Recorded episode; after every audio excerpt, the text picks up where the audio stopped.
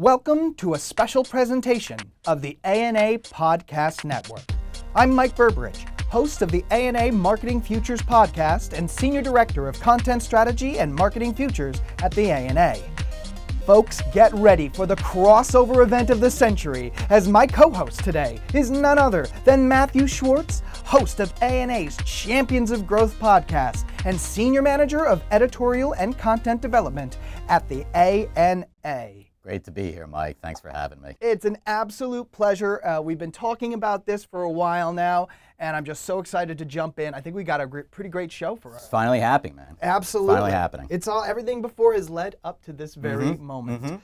Um, but before we begin, I wanted to give a very special shout out to the third musketeer of the ANA Podcast Network, our boss, Ken Beaulieu, host of ANA's Beyond Profit podcast and EVP of Editorial and Content Development. ANA's Center for Brand Purpose, and ANA's new Brands for Humanity Coalition. Now, as you might surmise from his title, he's an insanely busy man, and unfortunately, he couldn't be here as a result. But it would just feel it would feel wrong not to, to give him a shout out. We'd be remiss. Yes, he's had a hell of a year, folks. He's a, and he's a pretty good guy too. He's okay. Yeah. Um, but Matthew, in all seriousness, the Beyond Profit podcast covers brand purpose, and it's been an incredibly important topic in recent years. So, how about we chat a little bit about the topic in Ken's stead? That sound good to you? Yeah, sounds great. Purpose, of course, was a main topic of conversation at the recent Masters of Marketing conference uh, last October. Absolutely. Quite, quite the buzz, quite the hallway conversation. But at the same time, there seems to be a pretty wide gap in uh, clarity when it comes to purpose. Yes. Uh, this is not a PR campaign. This is not a marketing device. This is not a synonym for the brand. There's a lot more clarity needed in this area. And I think half the battle may be when it comes to purpose in marketers defining the why. Why is our why do we have this purpose? What is the broader appeal? Because purpose is not your mission statement. Mission statement is pretty clear cut, okay? But purpose, there's a lot more nuance involved. Uh, this has to be internally driven. Marketing can provide the connective tissue, if you will, like it usually does, but this has to involve HR, finance, product development, the C suite, of course. Again, what's the cause in a broader context? And what does the trajectory look like? What is this mm-hmm. brand purpose going to look like in three or four years as you see it through and start to execute it? Absolutely. I think there was a little bit of a conversation that began but sort of evolved about if brand purpose was a little bit overhyped as a business practice. And I mm-hmm. think you just nailed it. I don't think brand purpose is uh, unimportant. I don't think there's a mm-hmm. world where that's mm-hmm. possible. But it's the execution, the follow through, the processes, and the culture. It needs to be baked into everything. Like you said, this is not a press release. This is not a marketing campaign. Uh, if you're going to go in on brand purpose, you really need to go all in. All in. You have to operationalize it. It's part of this larger conversation we have of maybe not breaking down the silos, but certainly dismantling them so the channels can speak to one another more closely. Everyone's on board, everyone's in the same sandbox. Because if you're not in that same sandbox, it is a short trip to purpose washing. Mm-hmm. And from purpose washing, it's a short trip to being accused of God knows what on Twitter and Facebook and the rest. That's why this is not a quick fix. Best example I could think of for a real legitimate correlation when it comes to purpose is Patagonia, in mm-hmm. which the CEO just transferred all the profits to climate change. So here is a $3 billion company, okay, mm-hmm. going to combat climate change. And this is coming from a company who, again, says we need to save the earth and we need it from a brand that markets and espouses the outdoors. That's a legitimate connection, and that's how brands need to think about these things. Absolutely. You know, I had the chance to visit ANA member Grainger in Chicago a few years back and had the pleasure of talking to their marketing department about the future of marketing. And brand purpose was really on their mind. And the way I kind of summed it up, and, and I think that the owner of Patagonia really emphasized that I might have been onto something there, is what is your company willing to lose some money over? What is so important to the foundational nature of mm-hmm. your company mm-hmm. that a bad Q1 is worth it for that larger goal. And I mm-hmm. know that that's not a comfortable conversation to have. It's not, but it has to be had, and we need to have more of these uncomfortable conversations regarding marketing. Now, Mike, of course, purpose was top of mind during the Masters Conference. A lot of kibitzing about purpose. But one thing that wasn't talked about, which was a bit curious, was the metaverse. Yep. Okay, quote unquote. Mm-hmm. Okay, a bit curious, and Ken came back that he was a little shocked that there was a conversation about the metaverse. But you, with Marketing Futures, have been covering the metaverse quite closely, drilling down on what this all means. So, Mike, what in the hell is the metaverse? Matthew, I'm really glad you asked because I have been up to my ears all year long in metaverse conversations with some of the smartest people in the industry. And I am here to report that the metaverse doesn't exist. It's not a thing yet. It doesn't exist. What we have is a lot of open world games that seem like they're limitless and offer things that older games or older platforms didn't offer. However, a metaverse is a completely interoperable network with theoretically limitless bandwidth.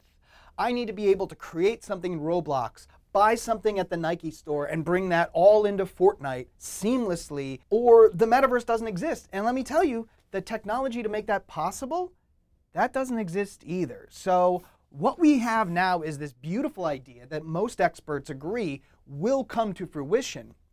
And believe it or not, that's good news for marketers. You know, I'll tell you from talking about the metaverse and learning about it all year long, I understand why it might seem curious that there was not as much buzz about it by October, but it's not really surprising to me because I think more and more brands are realizing that there is a very finite amount of things you can do right now mm-hmm. in the metaverse. Mm-hmm.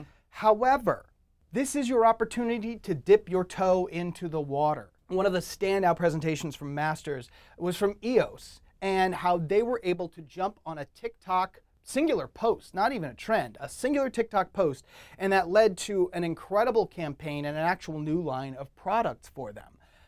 If EOS hadn't already been on TikTok, if they hadn't already been learning that environment, the greatest opportunity in the world could pop up and they would not have been able to capitalize on it the way they did.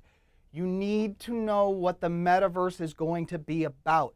You can learn the fundamentals right now by going into these Minecraft, Decentraland, Roblox, pick your universe, and just see how inter- people are interacting in there.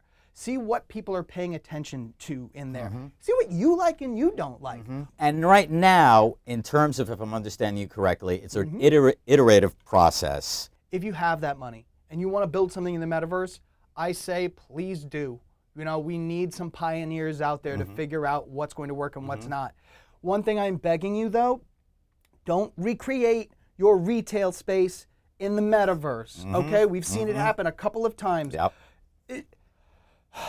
It's like content marketing. Content marketing is not an advertisement through a strainer. Yes. It is a totally separate animal. But go ahead. I'm sorry for interrupting. No, it's just the metaverse are where impossible things are possible.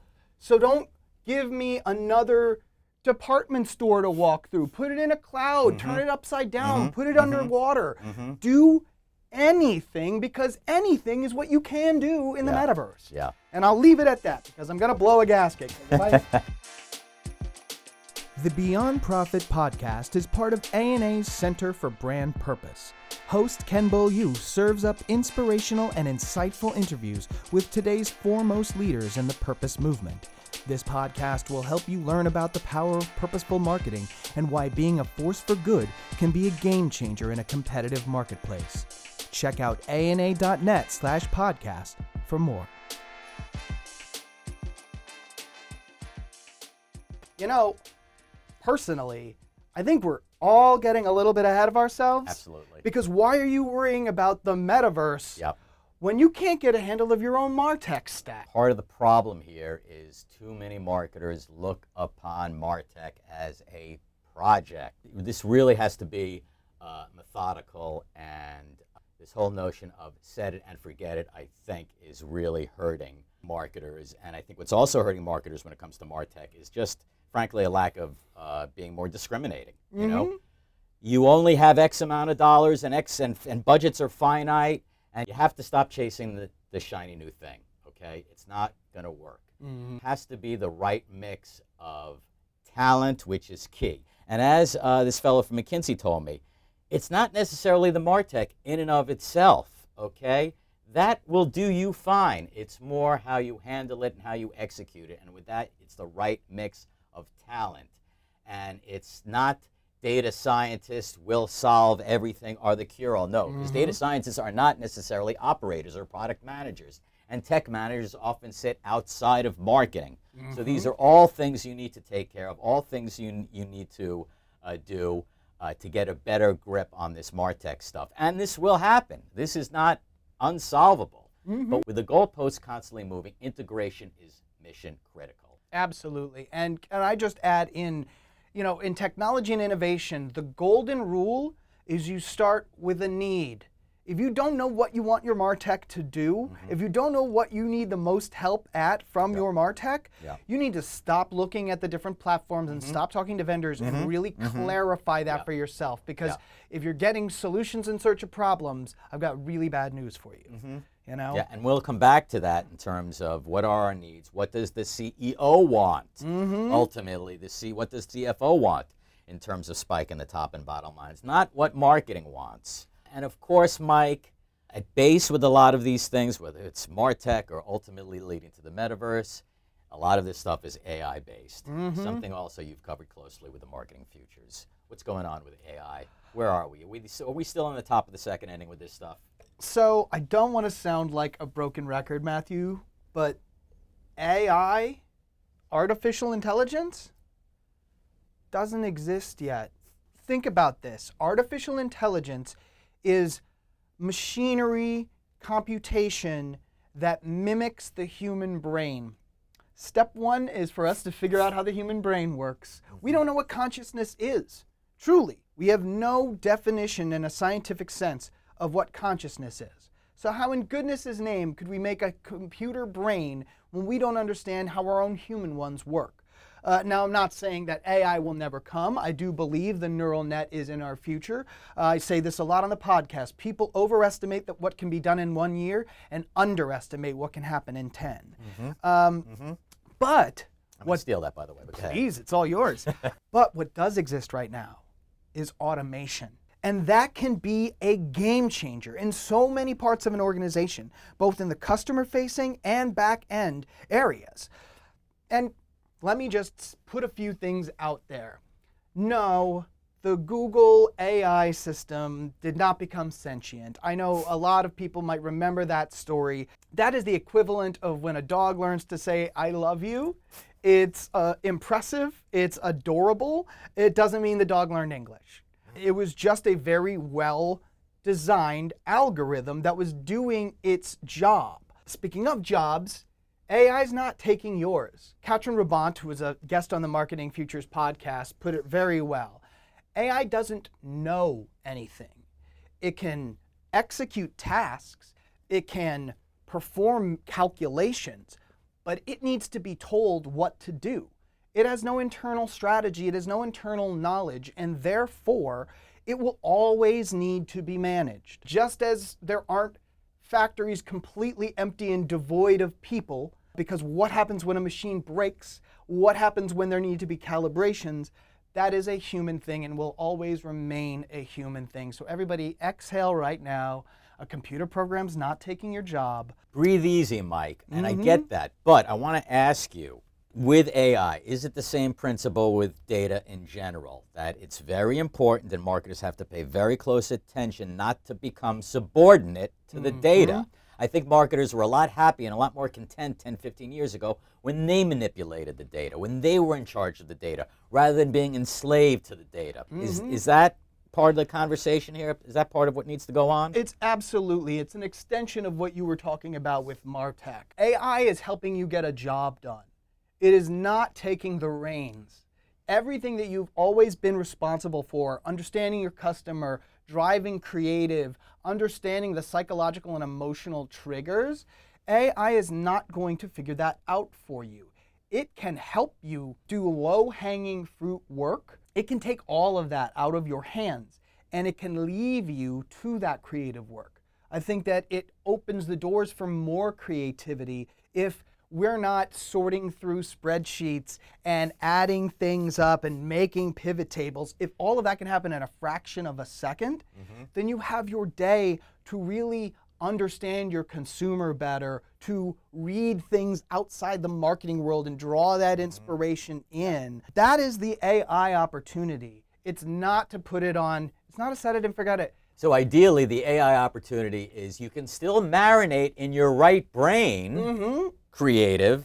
You need to be aware and understand l- the left brain stuff. but- Absolutely. But, by no means do you have to be an expert. And as we put in an ANA newsstand piece earlier, marketers don't necessarily have to code. No, absolutely not. Okay, and and perhaps uh, that could be a logical conclusion to all this stuff, but that's not the case, right? No, I don't think so. I mean, if it's personally interesting to you, I think it can give you a little bit of a leg up, but can, so could studying psychology. You know what I mean? There are things you mm-hmm. can specialize in, but mm-hmm. coding isn't some be all, mm-hmm. end all future of marketing.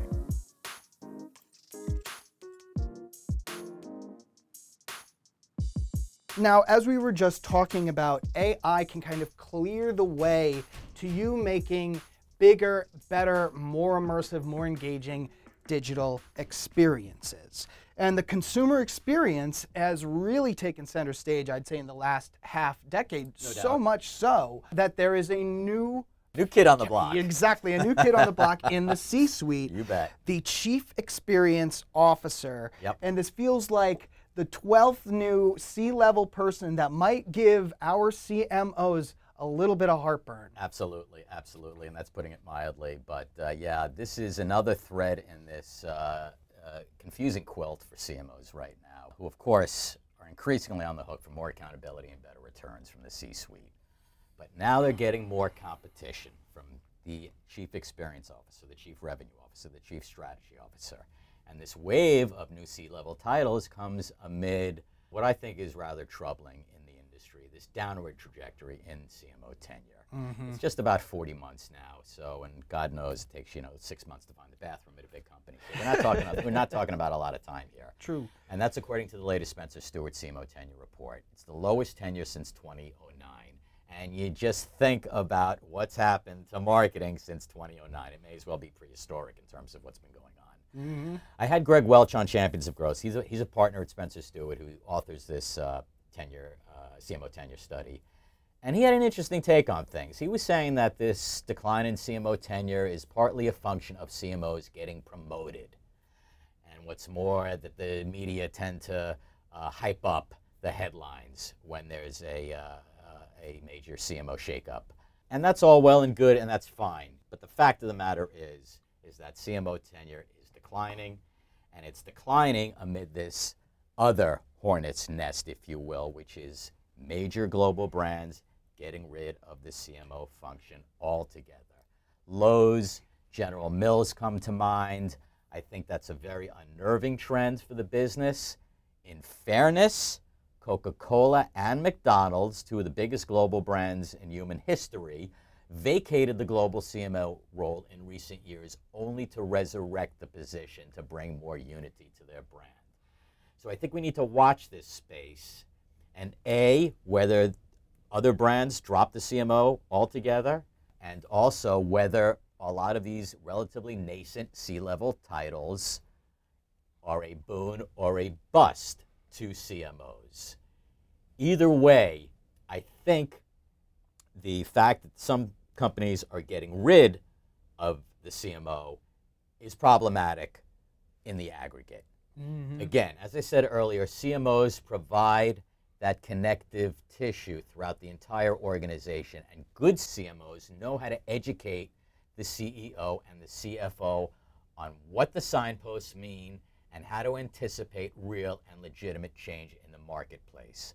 For instance, executing a human centric approach in a post digital age. Absolutely. Mike, that's something you've been talking about on Marketing Futures quite a bit. It really has. Uh, and before I jump to that, I just want to kind of add my two cents to the CMO dilemma. It might serve CMOs well to take a look at the titles that are being added in an attempt to shuffle them down.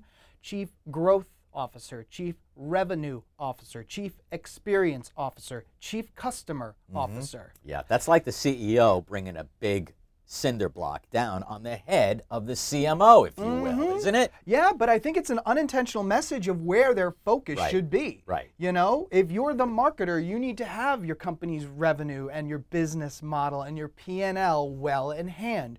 You need to know that growth, not maintenance, is the goal. You need to be the champion of the customer because I'm telling you, nobody else in your organization is or will be. And you have to understand that experiences are replacing messaging at a breakneck pace. In the digital transformation of marketing, we forgot that the people we're marketing to are still people, humans. Yep. And Nicole Levings from Audience Collective was recently on the Marketing Futures podcast discussing a recent report they did on this very subject.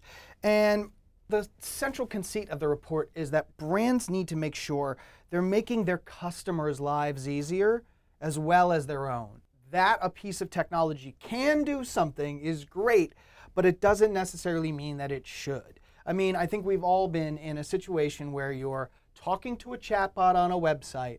It can't give you exactly what you want, but there's also no way to get in touch with a human. Yep. That is one of the most frustrating digital experiences you could possibly have, and it does a ton of damage to the brand. And that's relatively low hanging fruit, too. Absolutely. You know, customer service should not be an overthought. I mean, there are very simple questions that, you know, the frequently asked questions automate that, make mm-hmm. it an interactive mm-hmm. experience. I mm-hmm. think that's a great idea.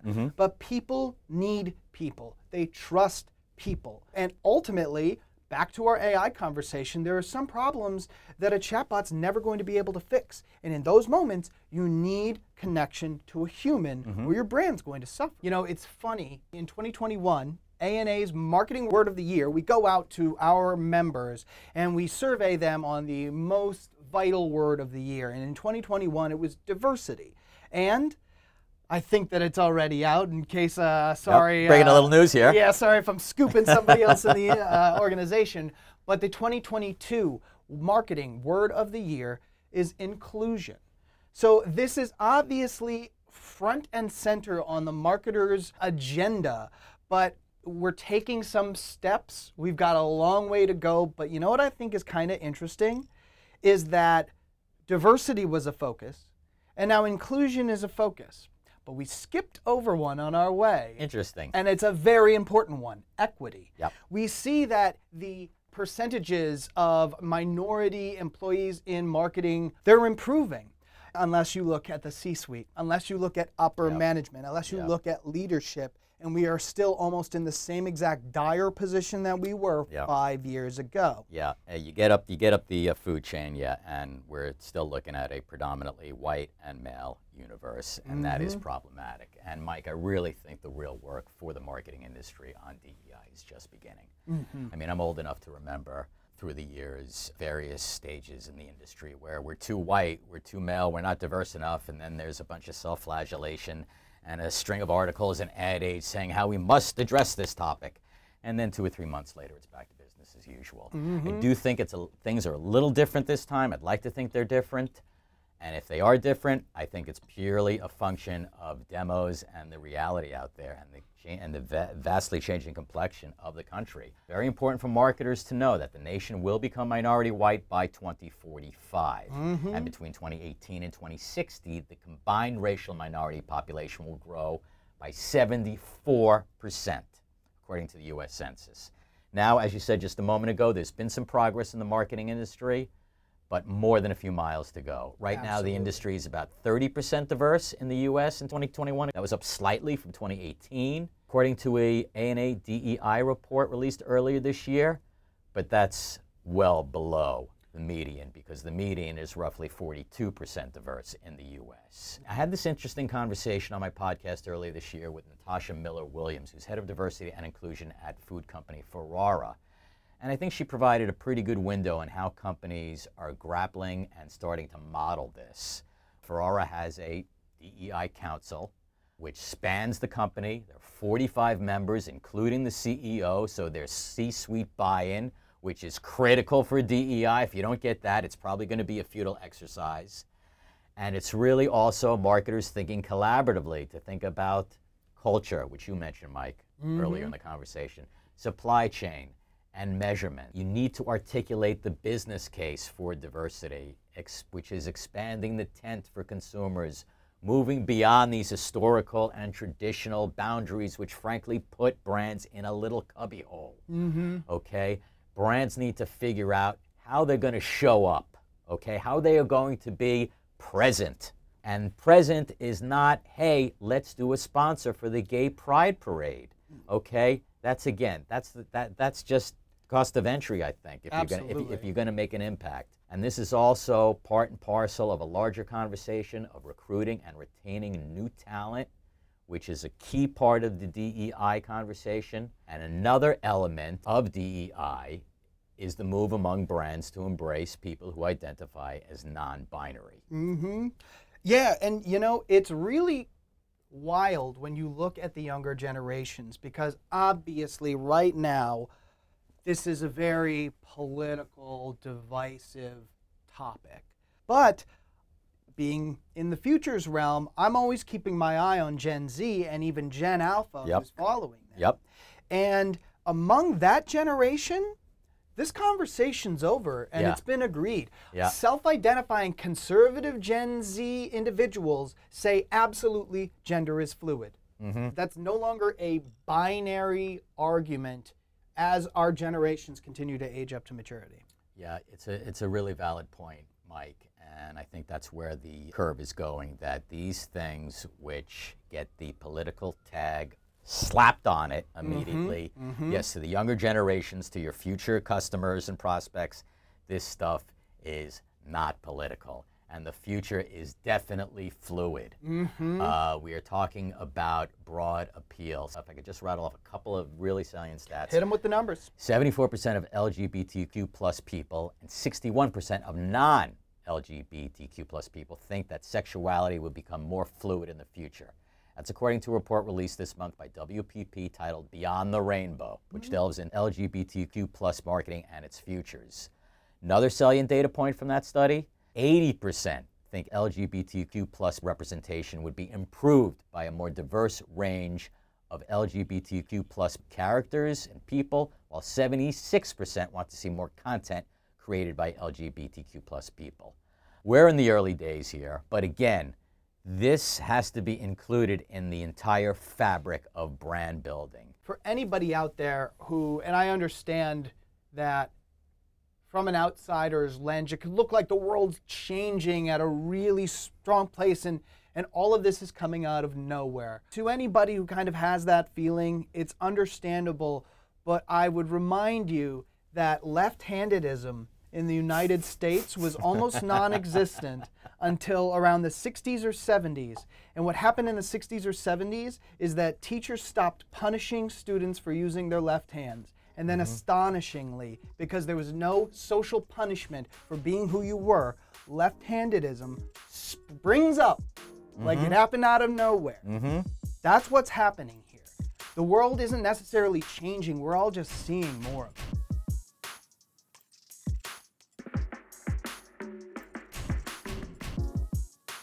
with everything we're talking about right now, with the metaverse, with inclusive, diverse, and equitable marketing and, and business practices, brand safety, all kinds of things, marketers are going to have to tackle all of these issues against the backdrop of a sluggish economy with a recession looming large. Matthew, what are you thinking about this, man? Yeah, I mean, some of the, uh, in fairness, you know, we've seen some of the industries go down a little bit. I read a piece the other day that says inflation may have peaked, but at the same time, that's somewhat speculative, and no one's got a crystal ball here. And you could talk to 10 uh, Nobel Prize winning economists. I don't even think they know what's going on really half the time.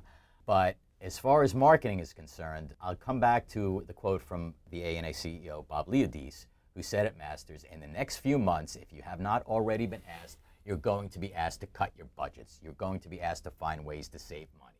This is not the time to do that. And the onus is on marketers to prove their worth of their investments, being more discriminating in their spending and allocations. But It will take a CMO roughly five to 10 minutes to come up with some voluminous data Mm-hmm. showing that brands that stayed the course, that maintained their, if not boosted, their marketing budgets during rough times, came out for the better on the other side compared to other brands that got into a defensive crouch and decided to cut the marketing budget. A recessionary environment, not necessarily a recession in and of itself, but a recessionary environment forces marketing leaders to demonstrate areas outside of lead gen demand where they are adding value, whether that's customer engagement and retention, new talent, branding, sales enablement. I think for the next several months, if not well into 2023, I think it's going to be a do more with less environment. And that again, that's even if the economy does dodge a recessionary bullet. So marketers, with all this mishigas they got to deal with the day to day and all these various channels and buckets they got to manage, they're going to have to do it with some capacity uh, somewhat compromised. Yeah, absolutely. What's your take, Mike? Well, to say one of the easiest ways to take a guess at the future is to take a look at the past. We're very cyclical creatures. and We live a very cyclical existence. Everybody is going to have to make sacrifices. That is the reality of tough times. But please go in with a plan to stand up for what you're doing. You know, it's going to be so vital now, but for goodness sake, that's what you should be doing as a standard practice. Be proud of what you're doing, do the work to prove that it's making a difference. And really, you can't kowtow and expect marketing to keep its place at the table. Yeah, and I and I think it's I think the next few months, and again with this sort of shaky economy, I think nuance is going to be really crucial when it comes to predicting the future and getting too ahead of uh, of what's going on. My recommendation would be to manage methodically, don't get too far ahead of yourselves, and most important, manage those expectations, which could go awry if things go sideways economically. Wise words from my co host. Well, Matthew, to give this episode, this very special episode from the ANA Podcast Network, a little bit of a bookend, I want to take us back to Masters of Marketing, the ANA's premier event each and every year. Bob Liodice, our CEO, hosts, and he talks to every single speaker after they're done presenting. And one constant is he asks everyone to give that one key takeaway that they want their listeners to go home, really internalize, and really think about. Well, I'm going to go ahead and steal from our CEO, and I'm going to pose this question to you, Matthew. You've spoken to some luminaries, some leaders, some really fascinating people this year on the Champions of Growth podcast. What was the one key takeaway from all of your conversations that you'd like to share with our listeners? Yeah, I think I'd have to settle on uh, Jonathan Copulsky, uh, who's a uh, senior lecturer of marketing at Northwestern University. He's also the former CMO at Deloitte, and he's the co author of The Transformation Myth, which was published last year by MIT Press. Uh, and Jonathan makes these really valid points stemming from his book that this notion of transformation, which is not novel, of course, what's different now about transformation is the attitude that there is some destination here to mm. online nirvana or at least satisfaction in which the marketing and the marketing teams with liaising with the IT can say, okay, we're done. Not going to happen. Nope. Not going to happen. This is an this is this is an Homeric journey. It's a degree of change that's taking place that is not tactical or strategic, quote unquote. It's making a pivot. Marketers need to get much better at risk management. We've got this, you know, ever-growing channels. So when marketers go to the trouble of creating an ad campaign, creating a marketing effort, creating a sponsorship, cultivating with a different community, there are all these players involved here, and it's really important to manage those players and mitigating any potential disruptions so the campaign doesn't ultimately go awry. In my mind, I don't want CMOs to get into a position where they're playing the role of Peter Sellers as President Merkin Muffley and Dr. Strangelove, describing Brigadier General Jack D. Ripper wrongly activating nuclear missiles and then having to sheepishly explain to the Soviet premier that there's uh, long range missiles going to your country and there's nothing we can do about it. The metaphor may be a little dramatic, but the point is, is that you don't want to get into that C-suite and say, well, you know what? So and so vendors or so and so partners, they went ahead and did a silly thing.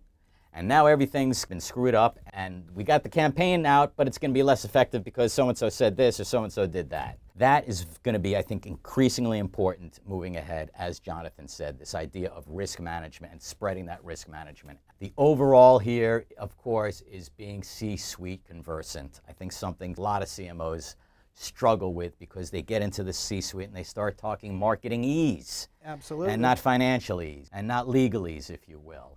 That's something that real marketers must strive for in 2023 and beyond in terms of convincing the CEO and the CFO that marketing is an investment and not a cost center and not a burden. And the uh, addendum to that is talent finding mm-hmm. and keeping the right talent, and that is all part of this whole mix of DEI and moving beyond the binary. It all comes back to talent. It all comes back to who's going to be on your team and who's going to bring that new thinking, that expanded aperture to, to your vision.